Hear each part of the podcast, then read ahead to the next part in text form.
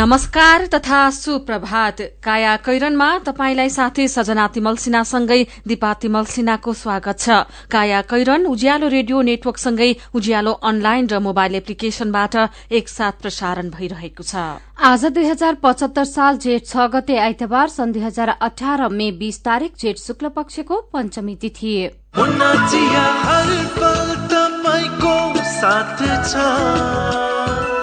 कैरनका साथमा मुना चिया। हर उत्सव हर मौसममा मुना चिया।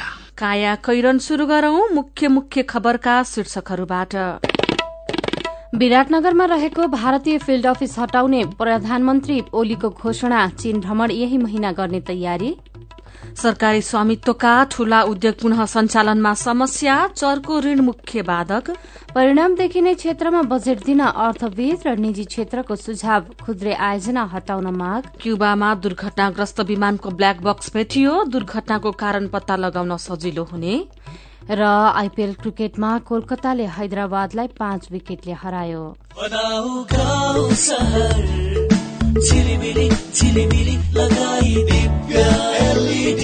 दिव्य एलइडी बल्ब दुई वर्षको वारेन्टीका साथ चौधवटा साधारण चिम बाल्नुभन्दा एउटा दिव्य एलइडी बल्ब बाल्नुमै बुद्धिमानी दिव्य एलइडी बल्ब उज्यालोमा छ दम खर्च पनि कम दिव्य एलइडी बल्ब राष्ट्रिय वाणिज्य ब्याङ्क लिमिटेडको सूचना। नेपाल राष्ट्र ब्याङ्कको निर्देशन अनुसार आ आफ्ना खाता भएका बैङ्कका शाखामा वा बैङ्कका कुनै पनि शाखामा तुरन्तै गई केवाइसी फारम भर्न बाँकी। सबै ग्राहकले दुई हजार पचहत्तर असार पन्ध्र गते भित्र केवाइसी फारम भरि बुझाइदिनु हुन ग्राहक महानुभावहरूलाई हार्दिक अनुरोध गर्दछौ। राष्ट्रिय वाणिज्य ब्याङ्क लिमिटेड तपाईँको आफ्नै ब्याङ्क। हरिबहादुर र मदन बहादुरको कथा। हरिबहादुर र मदन बहादुरको गाउँ सुनपुर। यहाँ एउटा ठुलो आयोजना बन्ने भयो। हरिबहादुर र मदन बहादुर दुवैजनाको जग्गा अधिग्रहण हुने भयो। हरिबहादुर दाई तपाईँको जग्गा पनि जाने भयो अरे होइन? त्यसै जान्छ। मैले पुर्खाले त्यत्रो दुःख गरेर जोडेको यस्तो राम्रो ठाउँ छोडेर जान्छु म। हुँदैन। जग्गा त म अनि मदन बहादुर दाई? पहिले बाटो खन्न पनि त हामीले त्यत्रो जग्गा दियौँ नि। सुविधाकै लागि त दियौँ। बाटो आयो अहिले हामीले कति सुविधा पायौँ। एक गिलास चिया बेच्नु त पाइयो गाडी चल्यो तपाईँ आउनुभयो। विकास त हुनै पर्यो नि। विकास निर्माणका लागि स्थानीय सहयोगको आवश्यकता। यो सामग्री लगानी बोर्डको कार्यालयले उत्पादन गरेको हो।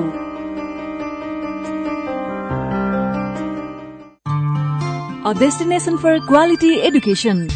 नयाँ व्यवस्थापनद्वारा सञ्चालित यस कामना इन्टरनेसनल कलेजमा कक्षा एघारमा science management humanities law and education समूहमा अध्यापन भइरहेको बेहोरा जानकारी गराउँदछौ। विशेषताहरू। तालिम प्राप्त र अनुभवी शिक्षकबाट अध्यापन गराइने।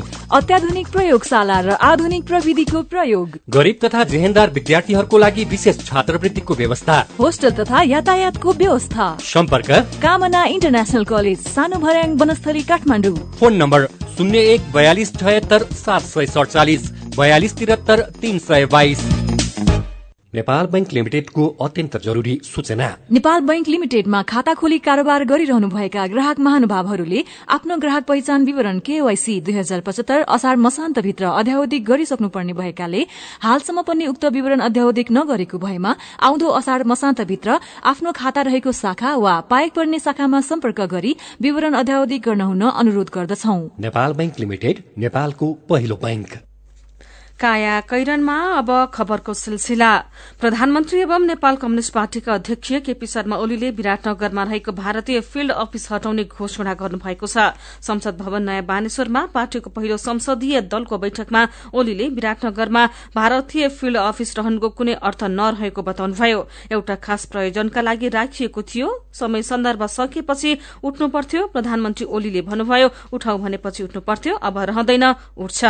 दुई हजार पैंसठी साल नेपालमा कोशीको तटबन्ध भत्किएका बेला उद्योग व्यापारमा सहजीकरण गर्न भन्दै भारतीय दूतावासको फिल्ड अफिस विराटनगरमा राखिएको थियो। पाँच वर्ष अघि नै परराष्ट्र मन्त्रालयले फिल्ड अफिस हटाउन परिपत्र गरे पनि विराटनगरको मलया रोडमा रहेको कार्यालय अहिलेसम्म यथावत छ। प्रधानमन्त्री ओलीले फिल्ड अफिससँगै भारतसँगका कतिपय मुद्दा संवाद मार्फत टुंग्याउँदै जाने पनि बताउनु भएको छ। यसैबीच गएको वर्षको अन्तिममा भारत भ्रमण गरेका प्रधानमन्त्री तथा नेपाल कम्युनिष्ट पार्टीका अध्यक्ष केपी शर्मा ओलीले यही महिना चीन भ्रमणमा निस्कने तयारी गर्नु भएको छ। नेपाल कम्युनिष्ट पार्टीको संसदीय दलको बैठकमा आफ्नो चीन भ्रमणको जानकारी उहाँले दिनुभएको छ। बैठकमा उहाँले भन्नुभयो सन्तुलित छिमेक सम्बन्ध र राष्ट्रिय स्वाधीनताको जगमा भारत र चीनसँग सम्बन्ध विकास भइरहेको छ। सम्बन्ध विस्तारका लागि यही महिना चीन जाँदैछु।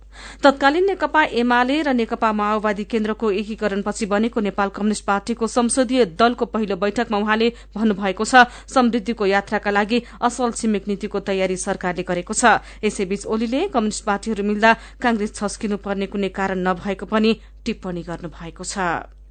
नेपाल कम्युनिष्ट पार्टीमा नेताहरूका विगतका पार्टी मर्यादा क्रम हेरफेर हुने भएका छन्। एकीकृत पार्टीमा नयाँ भूमिका र वरियता क्रम तय हुँदै गर्दा कतिपय नेतालाई विगतमा भन्दा बढ़ी प्रभावशाली स्थान मिल्नेछ भने कतिपय नेता भूमिकाका हिसाबले थप खुम्चिनुपर्नेछ। पार्टी घोषणाकै दिन गठित नेकपाको केन्द्रीय सचिवालयमा निर्धारित मर्यादा र तोकिएका जिम्मेवारीले त्यसको संकेत गरेको छ। सचिवालयमा निर्धारित मर्यादा क्रम जिम्मेवारीका कारण दुवै तत्कालीन पार्टीभित्र असन्तुष्टि छन् तर पार्टी अध्यक्षद्वय केपी शर्मा ओली र पुष्पकमल दाहालको निर्णय विरूद्ध कुनै नेताले आवाज मुखरित गर्न भने सकेका छैनन्।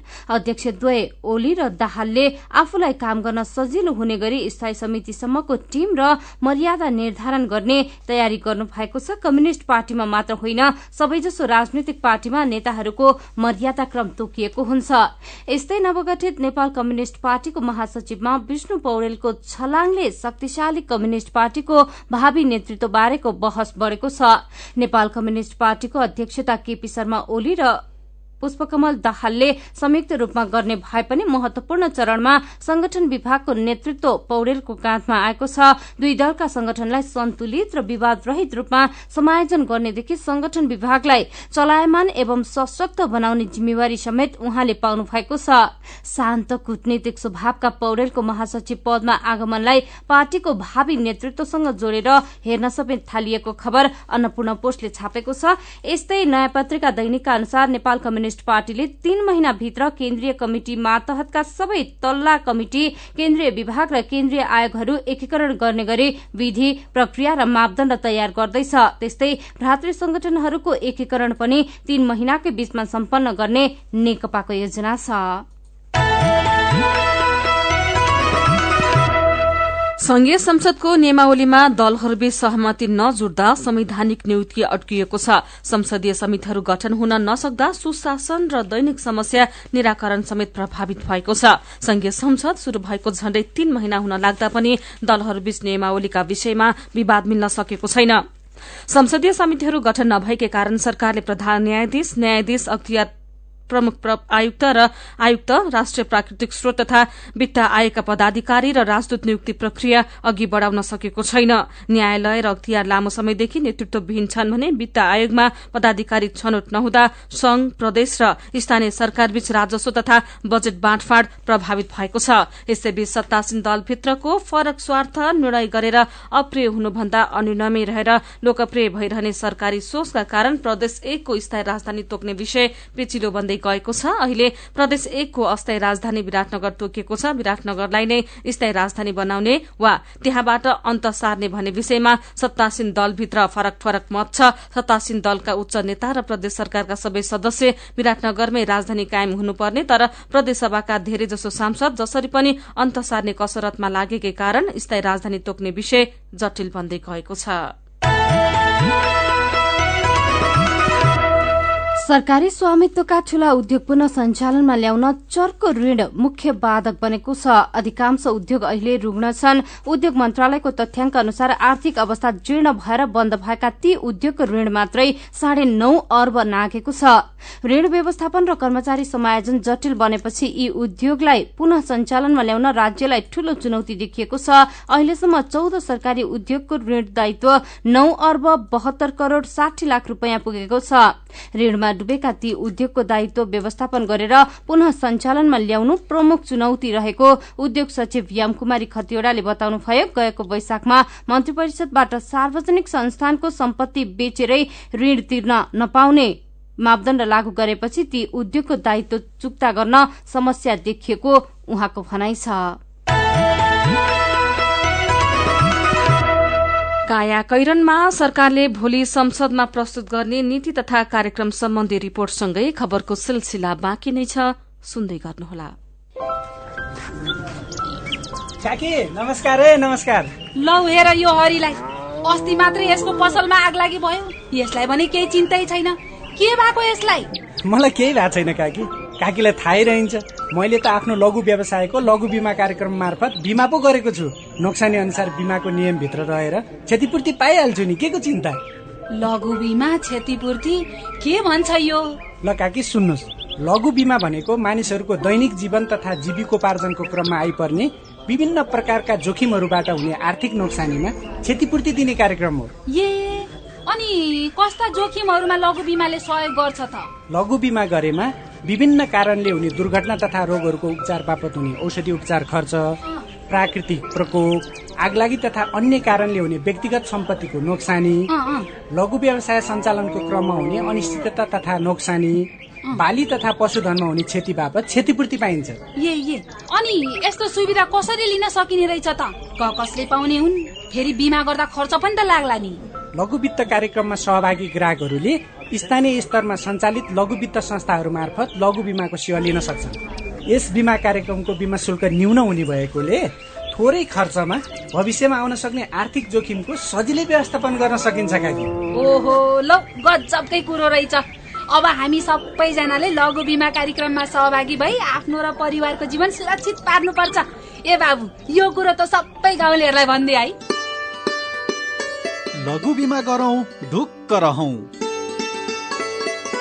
युके एड सक्षमको सहकार्यमा नेपाल विमक संघद्वारा जारी सन्देश। मेडिकल इन्ट्रान्समा सर्वाधिक सफल संस्था भाइब्रेन्टको भिआइपी करियरमा अब लोकसेवा तयारीका विशिष्ट कक्षाहरू।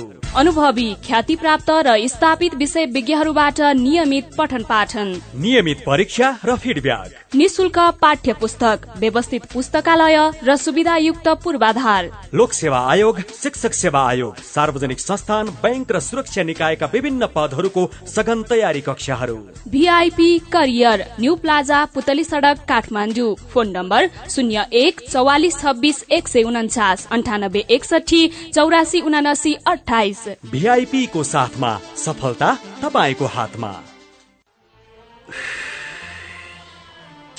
टन्नै पैसो कमाइएला भनेर सयकडा छत्तिस ब्याजमा ऋण काटेर विदेश आइयो। यहाँ त झन अलपत्र। ताबाट उफ्रेको माछो भुङ्रोमा भन्थे। हो रहेछ। कतिखेर विदेश पुगौला र रुखमा फलेको पैसा टिपाउला जस्तो गरी हतार हामीले नै गरे नेपालमा छँदै हामीलाई पनि सिप सिकेर मात्र विदेश जाऊ न त भन्या हुन् नि। त्यो बेला सुनेर पनि उडाइयो। अब अहिले यो दुःख त्यही त। हाम्रै गाउँको धुर्बेला हेर्न।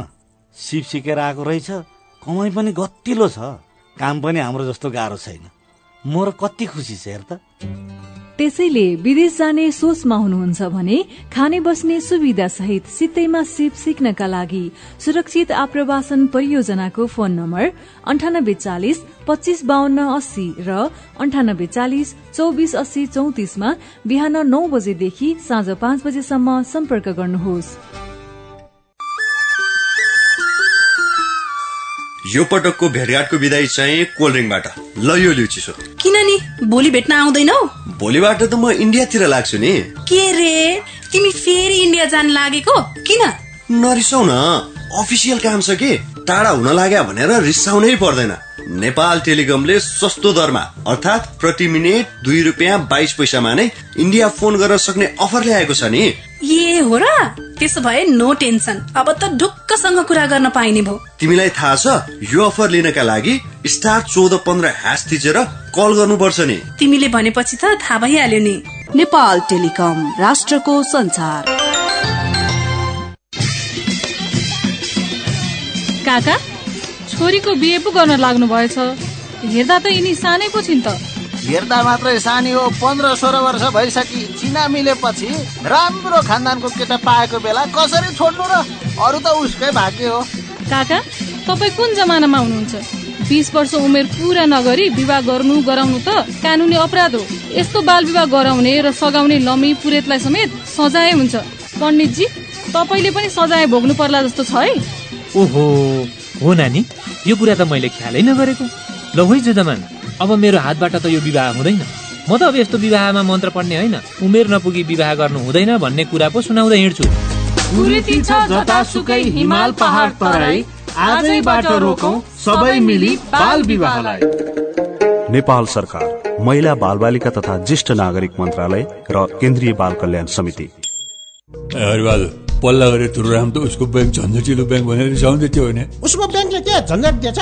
उच्च ब्याज पाउनु उसको ब्याङ्कमा सधैँ नयाँ नयाँ खाता खोल्नु पर्ने रे। हो र? ए बिचरा सानोमा ब्याङ्कमा खाता खोलेको भए यो झन्झटै नपर्ने।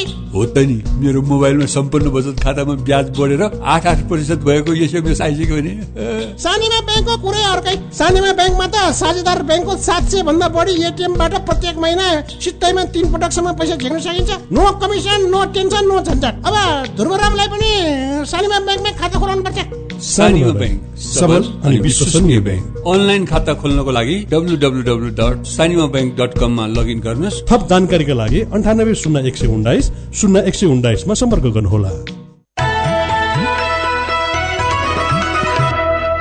उज्यालो रेडियो नेटवर्कसँगै उज्यालो अनलाइन र मोबाइल एप्लिकेशनमा प्रसारण भइरहेको काया कैरनमा तपाईंलाई फेरि स्वागत छ। काया कैरनमा यतिन्जेल हामीले विराटनगरमा रहेको भारतीय फिल्ड अफिस हटाउने प्रधानमन्त्री ओलीको घोषणा नियमावली नबन्दा अडचन सरकारी स्वामित्वका ठूला उद्योग पुनः सञ्चालनमा समस्या लगायतका खबर प्रस्तुत गर्यौं। अब बाँकी खबर।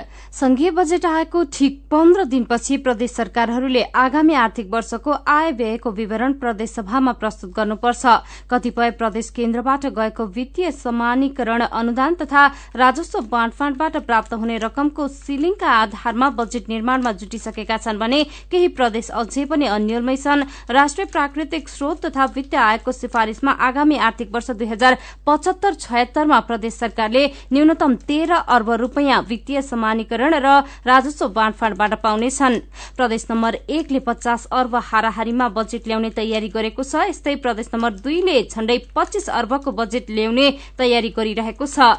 प्रदेश नम्बर तीनले भने पचास अर्ब बजेटको तयारी गरिरहँदा प्रदेश नम्बर चारमा अझै अन्यल छ। प्रदेश नम्बर पाँचले भने प्राथमिकताका आधारमा बजेट निर्धारण गर्नेछ। यस्तै कर्णाली प्रदेशले चौध अर्ब चौसठी करोड़को बजेट ल्याउने तयारी गरिरहँदा प्रदेश नम्बर सातले भने झण्डै उन्नाइस अर्ब रूपियाँको बजेट ल्याउने तयारी गरिरहेको खबर नयाँ पत्रिका दैनिकले छापेको छ। यसैबीच सरकारले भोलि संसदमा नीति तथा कार्यक्रम प्रस्तुत गर्दैछ। बजेट घोषणा हुनुभन्दा हप्ता दिन अघि आउन लागेको नीति तथा कार्यक्रमकै आधारमा बजेटमा प्राथमिकताका विषय समेटिन्छन्। संघीय कार्यान्वयनको लागि संघीयता कार्यान्वयनको लागि संघीय सरकारले ठूला आयोजना केन्द्रित बजेट ल्याउने बताएको छ। अर्थविद र निजी क्षेत्रले पनि सरकारलाई अब खुद्रे आयोजनामा नभई परिणाम देखिने क्षेत्रमा बजेट दिन सुझाव दिएका छन्। अर्जुन पोखरेलको रिपोर्ट। पक्कै पनि अर्थ मन्त्रालयको लागि यो स्थिति चुनौतीपूर्ण छ। यो बजेट आइसकेपछि कुनै चमत्कारै होला यो देशमा भन्ने सायद अपेक्षा लिएका छन्। नेपाल उद्योग वाणिज्य महासंघका वरिष्ठ उपाध्यक्ष शेखर गोल्छा। गोल्छाले भने झै अहिले नेपालको व्यापार घाटा सन्तानब्बे प्रतिशत पुग्ने अनुमान छ। विदेशमा रहेका चालिस लाख नेपालीले पठाएको रेमिट्यान्सले देश चलेको छ। ठूला आयोजनाको प्रगति निराशाजनक छ। स्थानीय तह र प्रदेश सरकारले हामीलाई पनि बजेट बढ़ाएर देऊ है भनेको भनाइ छन् भ्रष्टाचार हुने देशमा नेपालले झनै फड्को मार्दैछ। यस्तो अवस्थामा अर्थमन्त्री युवराज खतिवड़ाले कस्तो बजेट ल्याउलान् भन्ने धेरैको चासो छ। पहिले खुद्रे आयोजनामा बजेट कनिका छरे जसरी छरिएकाले नेपालको विकास हुन नसकेको भन्दै विज्ञहरूले अब ठूला आयोजना र समृद्धिको क्षेत्रमा बजेट केन्द्रित गर्न जोड़ दिएका छन्। बजेटमा पूर्वाधार विकास रोजगारीको सृजना युवा लक्षित कार्यक्रम निर्यात प्रवर्धन राजस्व प्रशासनमा कडाई लगायतका कुरामा विशेष ध्यान दिन उनीहरूको सुझाव छ। संघीयताविद खिमलाल देवकोटा। के के काम गरिन्छ केन्द्रले भन्दाखेरि ऋणको सामा ब्याज भुक्तानी सुरक्षा परराष्ट्र सामाजिक सुरक्षा र कर्मचारीको पेन्सन केन्द्रीय मन्त्रालय र विभागको प्रशासनिक खर्च संवैधानिक आयोग राष्ट्रिय गौरवको आयोजना र अन्तर प्रादेशिक खालका जुन ठुला आयोजनाहरू हुन्छ त्यो बाहेकका अरू सबै कामहरू फङ्सनहरू तल डेलिभरी गर्नुपर्छ। आर्थिक वर्ष दुई हजार चौहत्तर पचहत्तरको लागि बाह्र खर्ब अठहत्तर अर्बको बजेट छुट्याइएकोमा सात खर्ब तीस अर्ब राजस्व संकलनको लक्ष्य लिइएको छ। आर्थिक वर्ष दुई हजार पचहत्तर छयत्तरमा साढे नौ खर्बको राजस्व लक्ष्य राखिएकोले केही विज्ञले बजेट बढाएर सोह्र सत्र खर्ब पुर्याउनु पर्ने बताएका छन्। केहीले भने बजेटको सिलिङ पन्ध्र खर्ब हुनुपर्ने बताएका छन्। बजेटको सिलिङ बढे पनि घटे पनि। विकासमुखी र उत्पादनशील क्षेत्र केन्द्रित बजेट नल्याएमा सरकारको नारा सुखी नेपाली समृद्ध नेपाल गफमा मात्रै सीमित हुने भएकोले अर्थमन्त्रीले संसद विकास कोषलाई बजेट नदिने र साना आयोजनामा खर्च नगर्ने पहिल्यै प्रश्न पारिसकेका छन्। गरिबी र भोकमरीको अन्त्य बिना ठूला आयोजनाको परिकल्पना पूरा नहुने भन्दै गरिबी अन्त्यको लागि पनि विशेष प्याकेज ल्याउन विज्ञको सुझाव छ।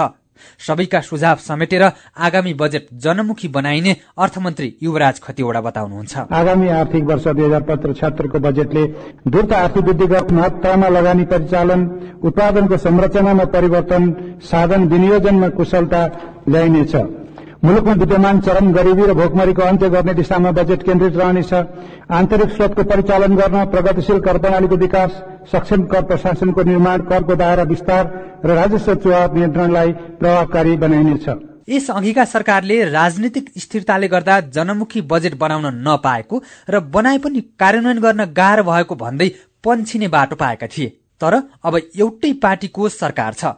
कसैलाई खोट देखाएर उम्कने अवस्था नभएकोले विद्वान मानिएका अर्थमन्त्री खतिवड़ाले बजेटमा समृद्ध नेपालको ढोका खोल्न ध्यान दिनेछन् भन्ने आम नागरिकको आशा छ। मेरो पनि भन्नु छ। विकास थापा फेसबुकमा लेख्नुहुन्छ अहिले बजारमा मौसम अगावै आएका आँप लिची लगायतका फलफूलमा विभिन्न रासायनिक पदार्थको प्रयोग गरी चाँडै पाक्ने तथा ताजा देखिने गरेका छन्। सरकारले जाँच गरी उपभोक्ता हित संरक्षणमा ध्यान दिनुपर्छ। यातायात व्यवस्था विभागका महानिर्देशक रूपनारायण भट्टराईलाई विशेष कामका लागि मन्त्रालय तानेको मन्त्री रघुवीर महासेठको भनाईमा व्यङ्ग्य गर्दै दीपक भट्टराईले ट्वीट गर्नुभएको छ कारण जेसुकै होला सबैलाई थाहा छ। देश किन वर्षौंसम्म लोड सेडिङको मारमा रह्यो? मन्त्रालय तान्ने मात्रै होइन सिन्डिकेट हटाउन पहल गर्ने महानिर्देशकलाई पनि अब सरकारी पद लिन नपाउने गरी कारवाही पो गर्नुपर्छ कि? यसै विषयमा बाबुराम विश्वकर्माले ट्वीट गर्नु भएको छ नियत जेसुकै होला तर मन्त्री महासेठ नै सिन्डिकेट धारीसँग मिलेको शंका गर्नुपर्ने अवस्था आएको छ। अनि निबु मगरको ट्वीट छ फुटेको भन्दा जे पनि जुटेकै राम्रो हुन्छ बाम एकता हेरौं आगामी दिनमा चाहिँ के हुन्छ? विचारका लागि तपाईँलाई धन्यवाद। मेरो पनि भन्नु छ।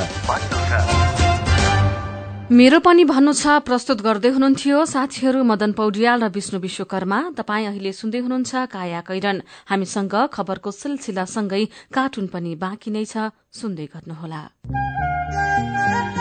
विदेश जाने पक्का पक्की भइसक्यो दाई। पक्का भनी नानी अब उन्न मात्रै बाँकी। अनि श्रम स्वीकृति त लिनुभयो नि। त्यो त छैन लिएको। त्यसो भए त स्वास्थ्य जाँच नि गरेका छैन होला। के को जाँच साँच गर्नु पर्यो स्वस्थ नै छु। पर्छ नि दाई। तपाईँ निरोगी भएको प्रमाण पत्र नभई वैदेशिक रोजगार विभागले श्रम स्वीकृति नै दिँदैन नि। पढाइको मात्रै भनेको त यस्तो निरोगी भएको नि प्रमाण पत्र हुन्छ र बहिनी? हुन्छ नि दाई। यो प्रमाण पत्रका लागि सरकारी मान्यता प्राप्त स्वास्थ्य संस्थामै जाँच गराउनु पर्छ। अनि फाइदा चाहिँ के त? विदेश गएको तीन महिनाभित्र दुःख बिमार भएर त्यसै फर्किनु परे स्वास्थ्य जाँच गराएको संस्थाले क्षतिपूर्ति दिन्छ तर फर्केको पैतिस दिनभित्र मन्त्रालयमा निवेदन चाहिँ दिनै पर्छ। साह्रै राम्रो कुरो। अब जानु अघि म नि निरोगी भएको प्रमाण पत्र लिन्छु अनि मसँगै विदेश हिँड्न लगाएका सबैलाई यो खबर पुर्याउँछु। जनहितका लागि नेपाल सरकार श्रम रोजगार तथा सामाजिक सुरक्षा मन्त्रालय। नेपालकै ठुलो आँखा अस्पतालको सञ्जाल भएको दृष्टि आई केयर सिस्टमद्वारा सञ्चालित अत्याधुनिक प्रविधि सहित अन्तर्राष्ट्रिय स्तरको आँखा अस्पताल अब काठमाडौँको कलङ्कीमा। हाम्रा सेवाहरू बिना इन्जेक्सन मोतीबिन्दुको शल्यक्रिया जलबिन्दु र पर्दाको शल्यक्रिया भिटिएस प्रविधिबाट अल्छी आँखाको उपचारको साथै सम्पूर्ण आँखाको परीक्षणका लागि दृष्टि आँखा केन्द्र शिवचटार कलङ्की। फोन नम्बर शून्य एक चालिस बत्तीस नौ सय एकसठी र बैसठी वेबसाइट दृष्टि आई डट ओआरजी अन्य शाखाहरू विश्व ज्योतिमल जमल चावल मेडिकेयर सँगै तथा बिर्ता मोड र बिरगंजमा पनि दृष्टि आँखा केन्द्र। सबैका लागि दृष्टि सबैका लागि दृष्टि। ओहो महेशजी। हिजोको कार्यक्रममा तपाईँले धारा प्रवाहका साथ बोल्नु भएको देखेर म त छक्कै परे। हिजो आज त हेर्दा पनि एकदमै प्रोफेसनल र आत्मविश्वासी देखिनुहुन्छ। यो सबै परिवर्तन त निपमा पब्लिक स्पिकिङ तालिम लिएपछि भएको हो नि। हजुर वाक शक्ति व्यक्तित्व तथा क्षमता विकास गरी विभिन्न क्षेत्रमा सफल हुनका लागि एकदमै उपयोगी पब्लिक स्पिकिङ तालिममा सहभागी हौ। सम्पर्क? नेपाल अन्टरप्रेनरसिप एजुकेसन फाउन्डेसन निफ बाग बजार काठमाडौँ। फोन नम्बर बयालिस अडतिस पाँच सय पैतालिस four two three eight five four five. Everest bank रहेको बिल्डिङको थर्ड फ्लोर। साथै एसई दिएका विद्यार्थीहरूका लागि विशेष कोर्सको व्यवस्था छ।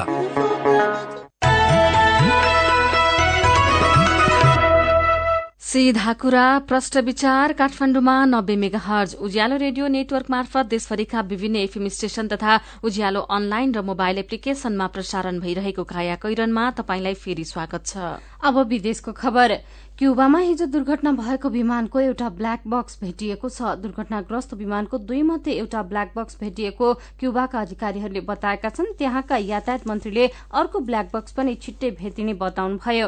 उहाँले भेटिएको ब्ल्याक बक्सले दुर्घटना हुनुको कारण पत्ता लगाउन सजिलो हुने पनि बताउनु भएको छ। विमान दुर्घटनामा एघार पर्यटक सहित एक सय दस जनाको ज्यान गएको पुष्टि भएको छ। तीनजना महिलाको भने गम्भीर अवस्थामा उद्धार गरिएको छ। दुर्घटनापछि क्युबामा हिजो र आज राष्ट्रिय शोकको घोषणा गरिएको छ। अब खेल खबर उदयपुर गोल्ड कप फुटबलको उपाधि थ्री स्टार क्लबले जितेको छ। हिजो भएको फाइनलमा मनाङ मर्स्याङदी क्लबलाई एक शून्यले हराउँदै थ्री स्टारले उपाधि जितेको हो। उपाधिसँगै थ्री स्टारले पाँच लाख रूपियाँ नगद पुरस्कार पाएको छ। यस्तै उपविजेता बनेको मनाङले तीन लाख रूपियाँ पाएको छ। एफए कप फुटबलको उपाधि चेल्सीले जितेको छ। इडिन हजार्टमा पहिलो हाफको पेनाल्टी गोलको सहयोगमा चेल्सीले सिजनको एकमात्र उपाधि जितेको हो। इण्डियन प्रिमियर लीग आइपीएल क्रिकेटमा कोलकाता नाइट राइडर्सले सनराइजर्स हैदराबादलाई हराएको छ। राति भएको खेलमा कोलकाताले हैदराबादलाई पाँच विकेटले हराएको हो। हैदराबादले दिएको एक सय त्रिहत्तर रनको लक्ष्य कोलकाताले उन्नाइस ओभर चार बलमा पाँच विकेटको क्षतिमा भेटाएको हो।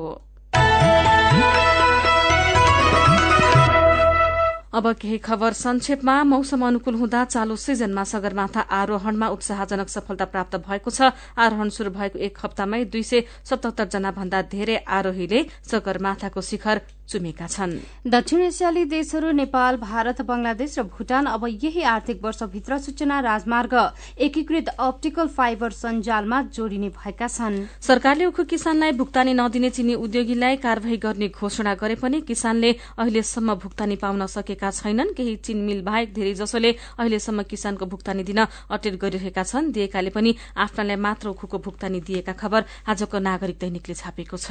दाइजोको सकसले हत्या आत्महत्या देखि सम्बन्ध विच्छेदसम्मका घटना बढ्दै गएको खबर नागरिक दैनिकले छापेको छ। भर्खरै पदाधिकारीको पूर्णता पाएको प्रतिपक्षी दल नेपाली कांग्रेसले बहुपदीय प्रणालीमा जाने बहस थालेको खबर आजको राजधानी दैनिकले छापेको छ। बिचौलियाका कारण कपिल वस्तुका किसानहरू मारमा परेका छन्। बिचौलियाले लगानी भन्दा पनि कम आमदानी हुने गरी गोलभेडाको मूल्य निर्धारण गरेपछि किसानका उत्पादन बोटमै कुहिन थालेका छन्। बिचौलियाको मारमा किसान एक करोड़को गोलभेडा बाटोमै कुहियो। शीर्षकमा नयाँ पत्रिका दैनिकले खबर छापेको छ। काठमाडौँ उपत्यका खानेपानी व्यवस्थापन बोर्डले काठमाडौँ उपत्यकामा ट्याङ्कर मार्फत बिक्री गर्ने पानीको गुणस्तर छुट्याएर सबैलाई स्टिकर वितरण गरेर नसक्दै केही व्यवसायीले स्टिकर फ्याँकेर पानी वितरण गरिरहेका छन्। खानेपानी बोक्ने ट्याङ्करको मनोमानी स्टिकर फ्याँकेर पानी वितरण शीर्षकमा गोर्खापत्र दैनिकले खबर छापेको छ। र काठमाडौँ उपत्यकाका अधिकांश बधशाला तथा मासु पसल दर्ता बिना नै सञ्चालनमा भएको पाइएको छ। काया कैरनमा अब पालो उखानको ढुङ्ग्रोमा नुन छैन तिहुनमा झोल। उज्यालो रेडियो नेटवर्कबाट प्रसारण भइरहेको काया कैरन सक्नु अघि मुख्य मुख्य खबर फेरि एकपटक। विराटनगरमा रहेको भारतीय फिल्ड अफिस हटाउने प्रधानमन्त्री ओलीको घोषणा। चीन भ्रमण यही महिनामा गर्ने तयारी। सरकारी स्वामित्वका ठूला उद्योग पुनः सञ्चालनमा समस्या चरको ऋण मुख्य बाधक। परिणाम देखिने क्षेत्रमा बजेट दिन अर्थविद र निजी क्षेत्रको सुझाव खुद्रे आयोजना हटाउन माग। क्युबामा दुर्घटनाग्रस्त विमानको एउटा ब्ल्याक बक्स भेटियो। दुर्घटनाको कारण पत्ता लगाउन सजिलो हुने। र आइपीएल क्रिकेटमा कोलकाताले हैदराबादलाई पाँच विकेटले हरायो। अब कार्टुन। आज हामीले कारोबार दैनिकमा छापिएको कार्टुन लिएका छौं। कार्टुन एकीकरणपछि शक्तिशाली बनेको नेपाल कम्युनिष्ट पार्टीसँग सम्बन्धित छ। यहाँ विघटित एमाले र माओवादी पार्टीका दुई अध्यक्ष केपी शर्मा ओली र पुष्पकमल दाहाल प्रचण्ड छन्। उनीहरूको अगाडि ठूलो भित्तो छ। अगाडि बढ़न खोजिरहेका उनीहरूलाई भित्तोले रोकेको छ अनि रोकिन आफू बाध्य भएपछि रिसाएका ओली जस्ता देखिने व्यक्ति भन्दैछन्। हनाए भित्तो लात्ताले दिम। यस्ता बलिया कामरेटहरू आएपछि साइड लाग्न पर्दैन। आजको काया कैरन सकिएको छ। काया कैरन सुन्नुभएकोमा तपाईँलाई धन्यवाद। उज्यालो रेडियो नेटवर्कमा केही बेरपछि प्रसारण हुन्छ। बिहानी रेडियो पत्रिका उज्यालो फल्छ काया कैरनबाट प्राविधिक साथी मनोज विष्टसँगै सजना र दिपा विदा हुन्छौ। उज्यालोको मोबाइल एप्लिकेशन र उज्यालो अनलाइन डट कममा ताजा खबर पढ्दै र सुन्दै गर्नुहोला। नमस्कार।